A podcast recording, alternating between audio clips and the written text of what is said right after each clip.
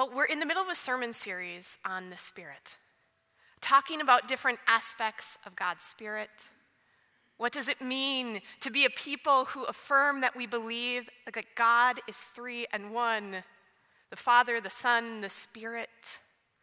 How does the Spirit move in our lives, inviting us to be and become the church?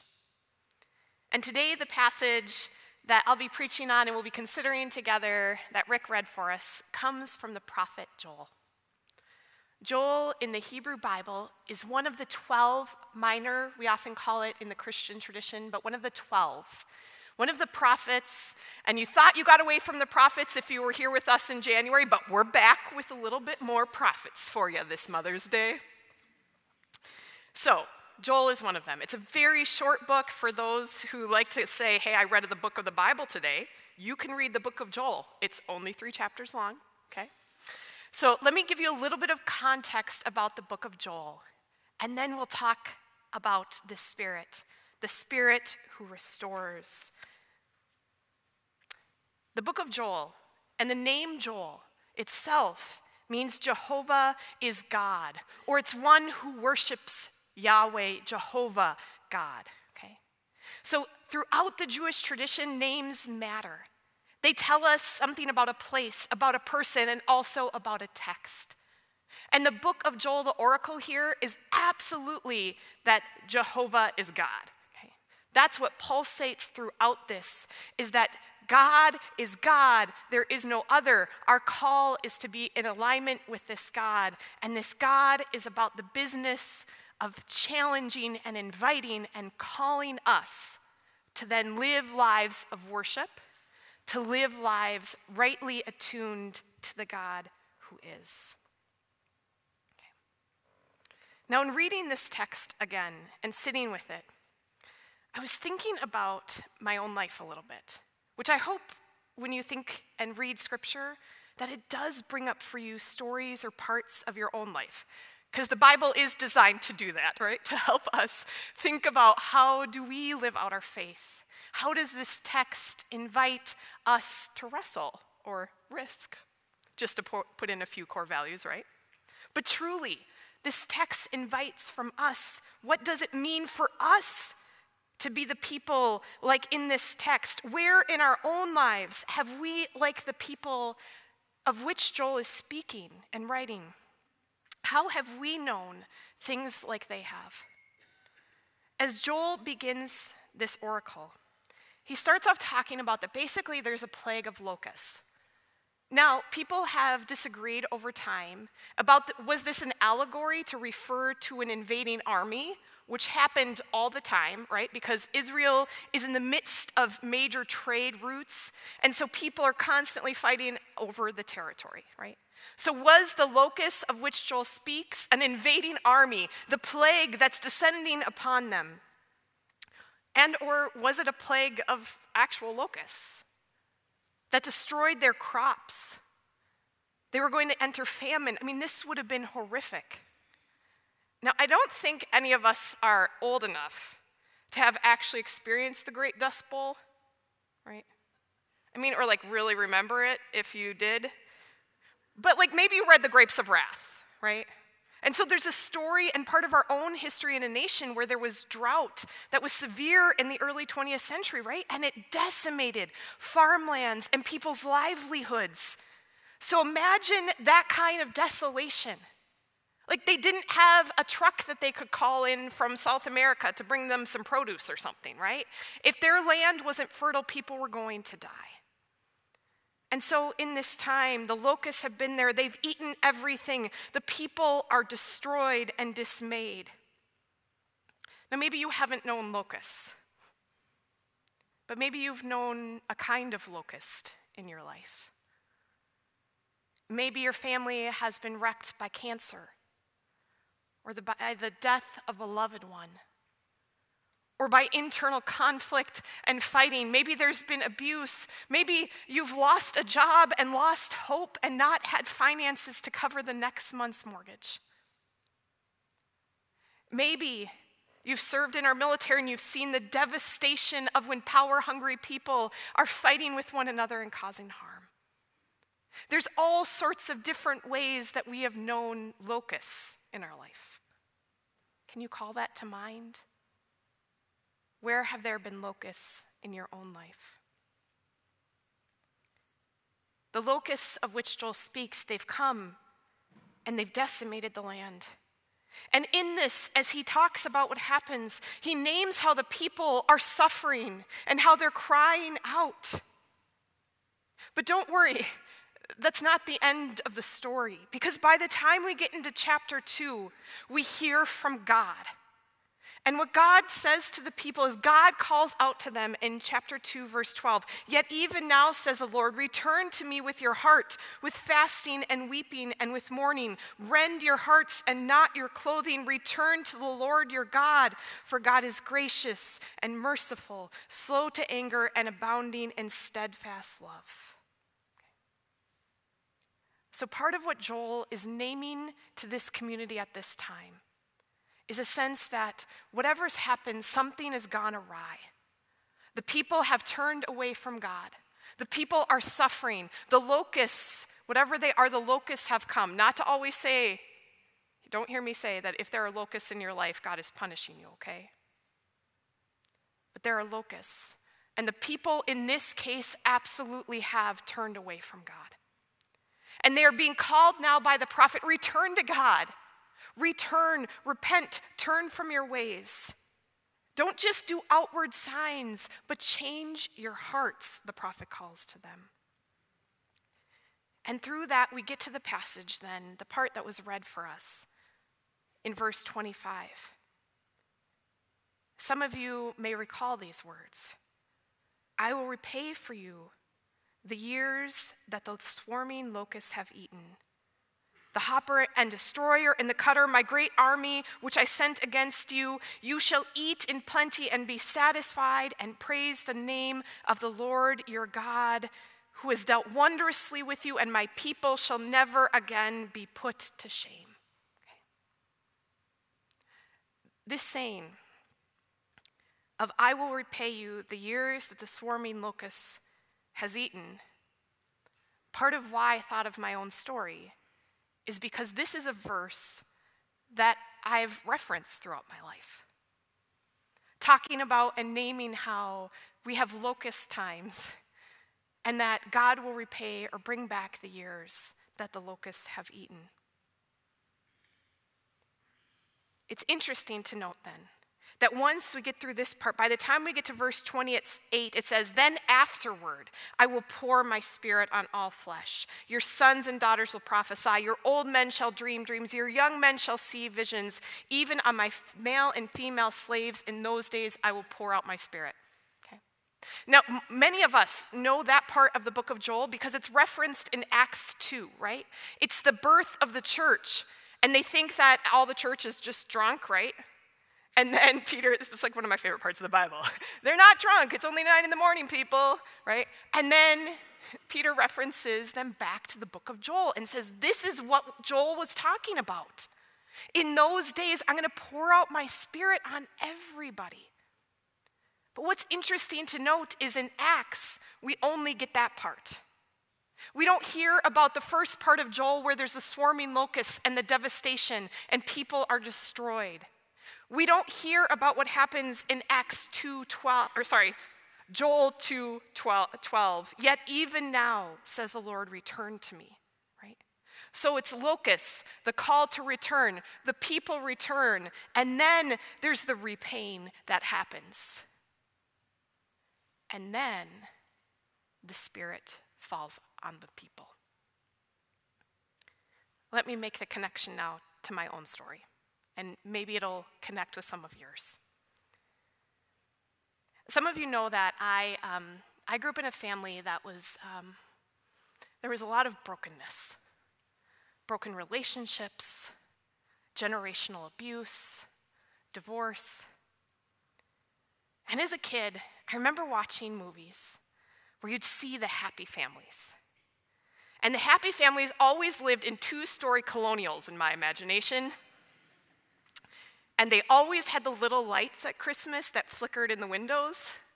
Thus, Andy lost the argument about the creepy candles in the window at Christmas. Because I was like, happy families have candles in the window at Christmas, Andy.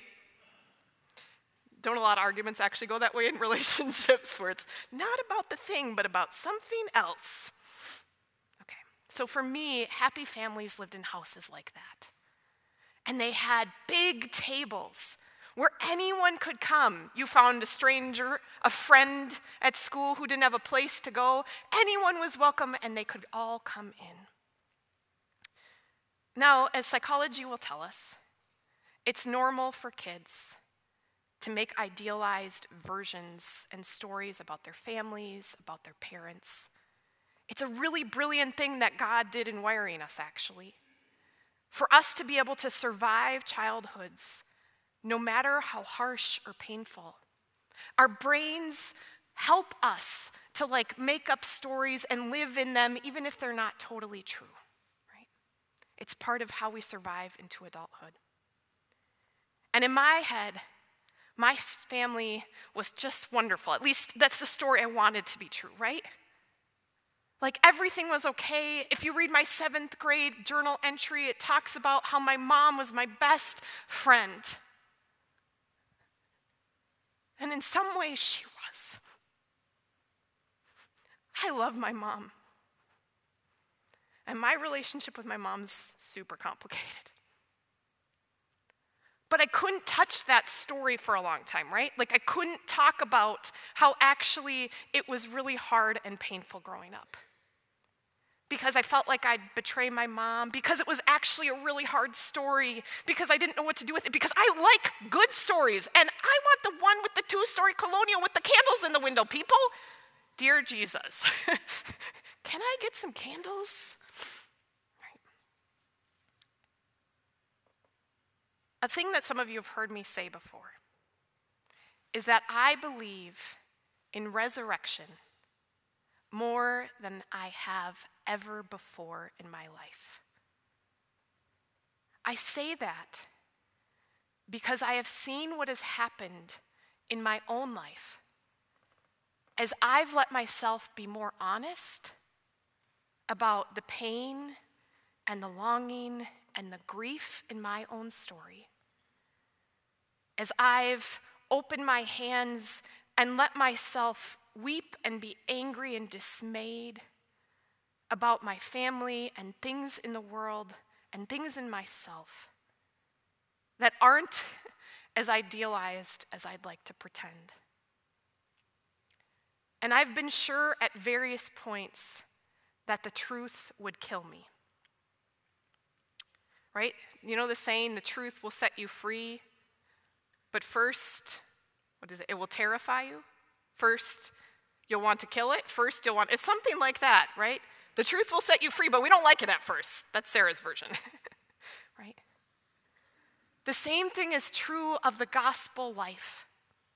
Now, for some of you, you heard the good news that God loved you, and you were like, I'm in right now, right? And for many of us, we're both probably in, but also there are other parts of us that are learning to work out our salvation with fear and trembling. We're working on opening our hands and actually surrendering. And so the prophets, in many ways, it's not just some story about people far off. It's a superhuman story on a structural level and an individual level. It's a story of people who didn't want to know the truth about what was going on, who were experiencing suffering and hard things, who had turned their hearts away from God. And the prophet comes in and says, Here's what's going on, people? And then, like they do to Jesus, they first try to kill the prophet because we don't want to know the truth, right? Like that's really, really hard and painful. Again, case in point here my brother is sober right now, which is awesome. Um, but there was a period where he wasn't. And my spouse has worked in addiction treatment. And I remember the first time he suggested to me that I might be a codependent, overfunctioning big sister. How do you think that went? right? Right? The truth will set you free. At first, it's going to make you really mad. So Joel comes in, aka Andy Garbers, and says, Oh, by the way, there's this thing going on that you want to pretend isn't going on, Sara. And here's the truth. Okay. That truth first hurts as much as the truth of whatever is happening around us hurts. But then, what happens in our lives and in the gospel and in the resurrection story of Jesus, as end in the book of Joel, is that then God speaks and says, This isn't the end of the story. Return, come home, let go, trust me, surrender to me, God. And in that, as you rend your hearts and open yourselves, that's then when the Spirit can restore. If I had not done the hard work, the terrifying, terrible work of acknowledging that my relationship, for instance, with my mom was really fraught and complicated, I guarantee you I would not be married to the, one of the most wonderful humans in the planet. I think so. You don't need to think so, but I do, so that's good. Andy Garbers, right? Right? But I couldn't have had that happen if I hadn't done the hard work to make it happen. Not that I made Andy happen, but I opened myself then, right? If I hadn't done the hard work of facing my terror about does God really love me as a woman? I don't think I'd be a preacher. That's for sure, right? But as I turned towards that, I got to hear God's loving tenderness, like in the midst of Joel Sara, return to me and open your heart. I'm for you. Where in your own story has that been true? Something that's been painful, something that's tender to touch, something you don't want to go towards. And God lovingly is saying, Open your hands, open your heart and rend it and grieve and weep. This is all grieving imagery here. Grieve and weep, and then let me give back the years. Now, the reality is, those years in the book of Joel and in our lives, they've still happened, right? The person who you love who has died is not going to be brought to life in this lifetime. Some relationships will never be able to be fully reconciled or healed or restored in the way we long for. But that doesn't mean that God can't birth and bring about a new story, one that is filled with the good gospel news of how God shows up in the world. And then, when that happens, as we open ourselves, the Spirit comes in. And we get to dream anew. We get to be more of the people that God intended for us individually and collectively to be. But it's only as we really do that work that the Spirit can do the full work of restoration. Now, sometimes God does restorative works by the Spirit in our lives, even when we're kicking and screaming, right? Right? But you think about the story of the son, the prodigal son, right? He was starving in another country. The dad was there the whole time waiting for him to come home, but guess what? He didn't get to come home until he came home, right? He had to actually do that journey of coming home. And then the God who is the God who restores was with them the whole time. So, an invitation that I wanted to extend to all of us today is to think about your own stories. And if Joel were to write you a letter, what might be the word of God that's written to you? What might be the first chapters or the places where you name your grief, your pain, your own failings and longings? What might the call written out to you of God saying, Come home, return, Hey, you forgot. Remember. Repent. Release. Stop doing things that way. And what then is or will continue to be the story of restoration that God wants to do in you so that we might live out the good news of gospel life, so that we might be the church that Acts 2 speaks of in quoting Joel, where we each dream anew in concert with the God who is about the business of restoration. To do the work of getting saved and continuing to let ourselves be transformed by the Spirit. I acknowledge it's scary work. It's hard work. And I encourage us to remember, whenever you're feeling that, that we have a God who is not far off, but a God who himself became human, knew what it was to love and to lose and to suffer, a God who was crucified, like literally. and died and was buried. And might we journey with that Christ so that we can know deeper resurrection life and that we can be a church who together embodies this word from Joel that then afterward I will pour my spirit out on all flesh. Kevin and Mary and David, Steve. And your sons and daughters, they will prophesy.